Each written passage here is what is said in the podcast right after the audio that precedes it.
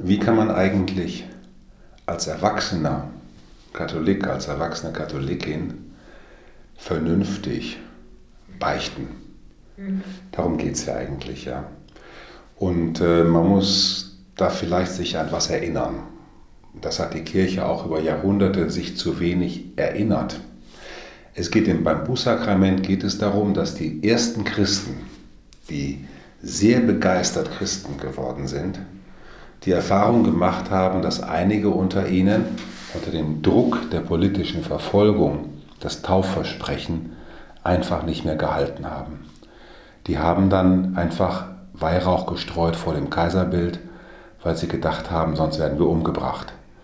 Sie haben einfach gemerkt, das ist schön mit dem Glauben, aber so ganz ernst nehmen im Alltag, das schaffen wir einfach nicht. Das waren schon sehr haarsträubende Sachen und da gab es am Anfang der Christenheit große Diskussionen, dürfen die überhaupt wieder zur Kommunion, sind die nicht abgefallen und da gab es zwischen der römischen Seite und der afrikanischen Kirche mhm. in Marokko und so gab es große Diskussionen, dürfen die überhaupt. Und daraufhin hat sich dann entwickelt, äh, dass man sagt, ja, ganz gefallen sind die ja nicht, die dürfen zurückkommen. Und die müssen sich erstens öffentlich erklären.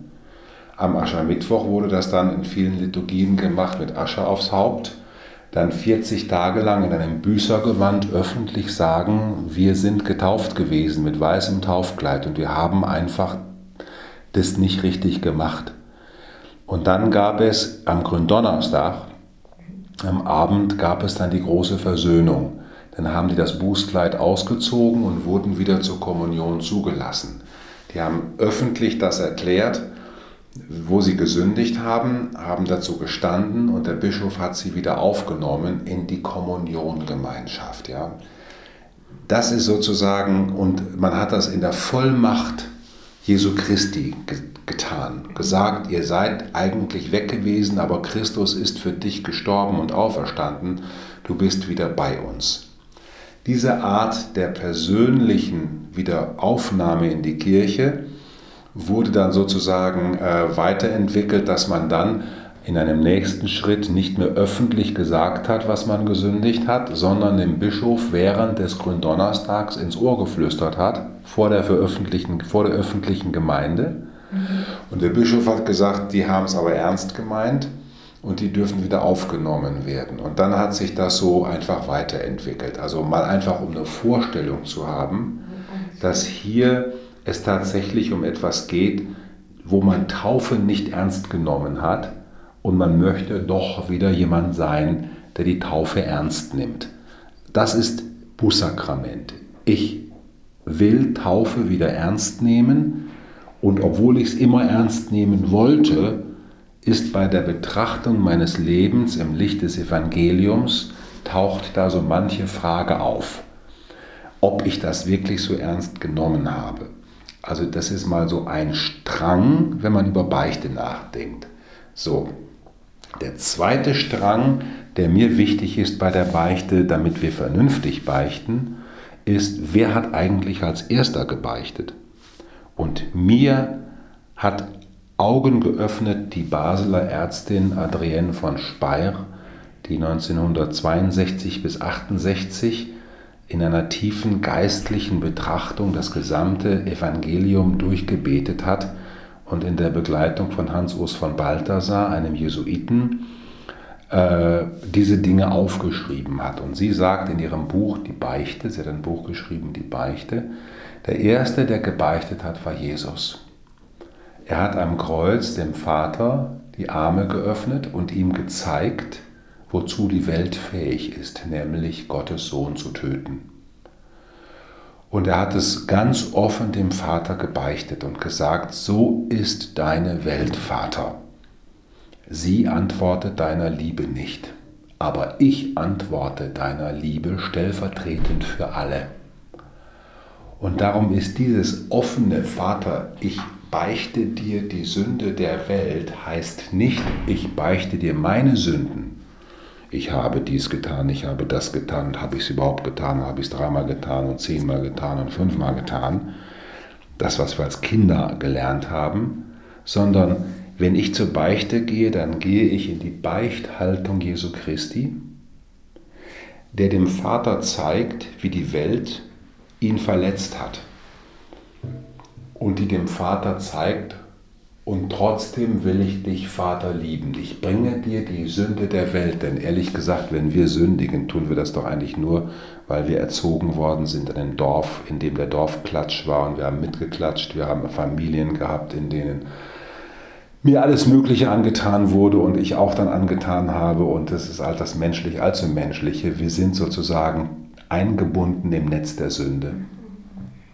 Und in der Beichte zeigen wir dem Vater, weil wir ihm im Vertrauen des Sohnes ganz vertrauen, zeigen wir ihm, wie weit wir betroffen sind von der Sünde der Welt. Darum ist Beichten Einübung in die Nachfolge Jesu Christi.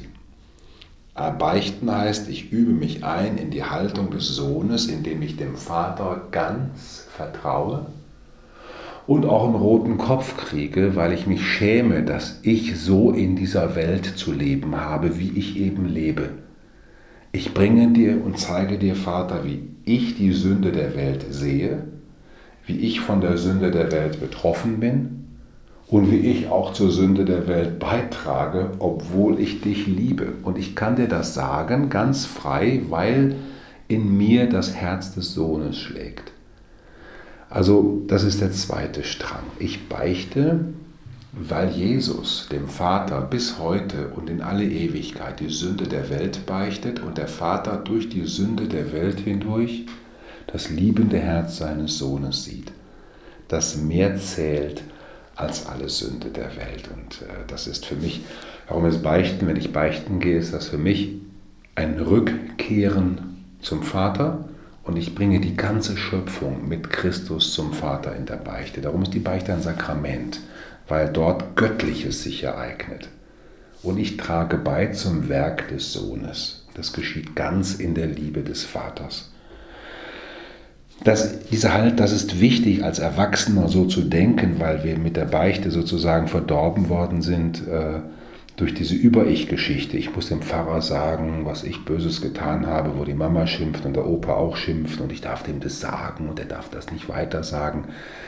Darum geht es überhaupt nicht. Ist aber leider von der Kirche auch so weiter immer wieder gemacht worden als Erziehungsinstrument, nicht zur Erwachsenwerdung, sondern zur Unterdrückung missbraucht worden. Aber heute Beichte ist eigentlich Großwerden vor Gott, weil der Sohn in mir aufersteht, der, der Herr, und ich darf dem Vater offen sagen, wie ich betroffen bin von der Sünde der Welt und selber zur Sünde der Welt beitrage. Ich bin halt in aller Demut auch nur ein Sünder und ein Mensch. Das Dritte, darum ist die Beichte auch ein Sakrament. Äh, ich sage das Jugendlichen auch immer gerne, Beichten ist eigentlich Kafana um Life.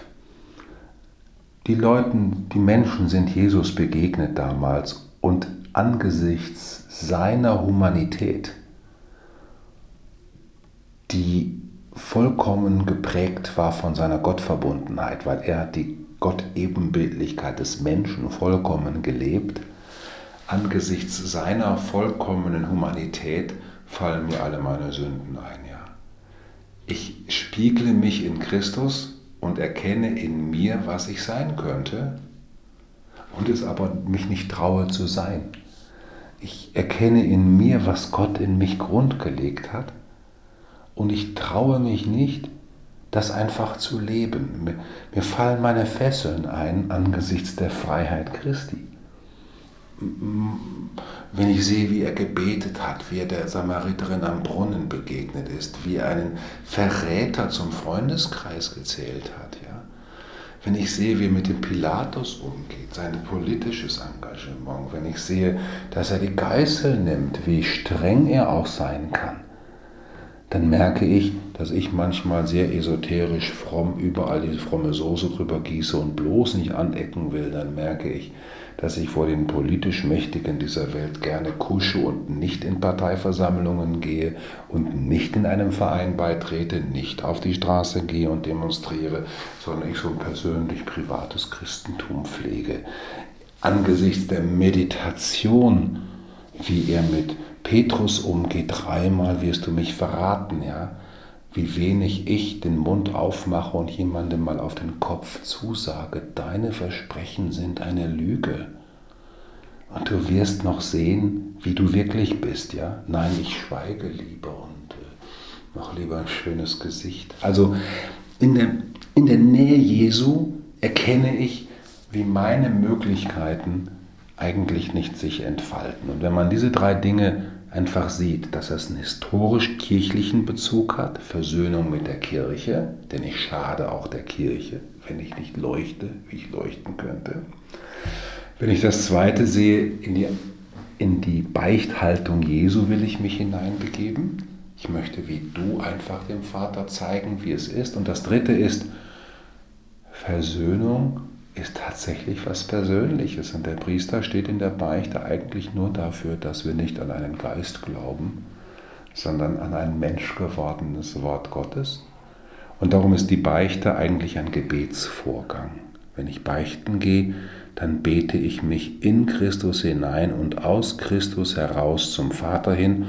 Und die Lossprechung, die mir zugesagt wird, nimmt mir ja nicht meine Sünden, die sind mir sowieso schon alle genommen sondern das ist eigentlich wie eine Art Blumenstrauß, den Gott mir überreicht, indem er mir sagt, du weißt doch, du bist ein Versöhnter und heute hast du es wieder erfahren.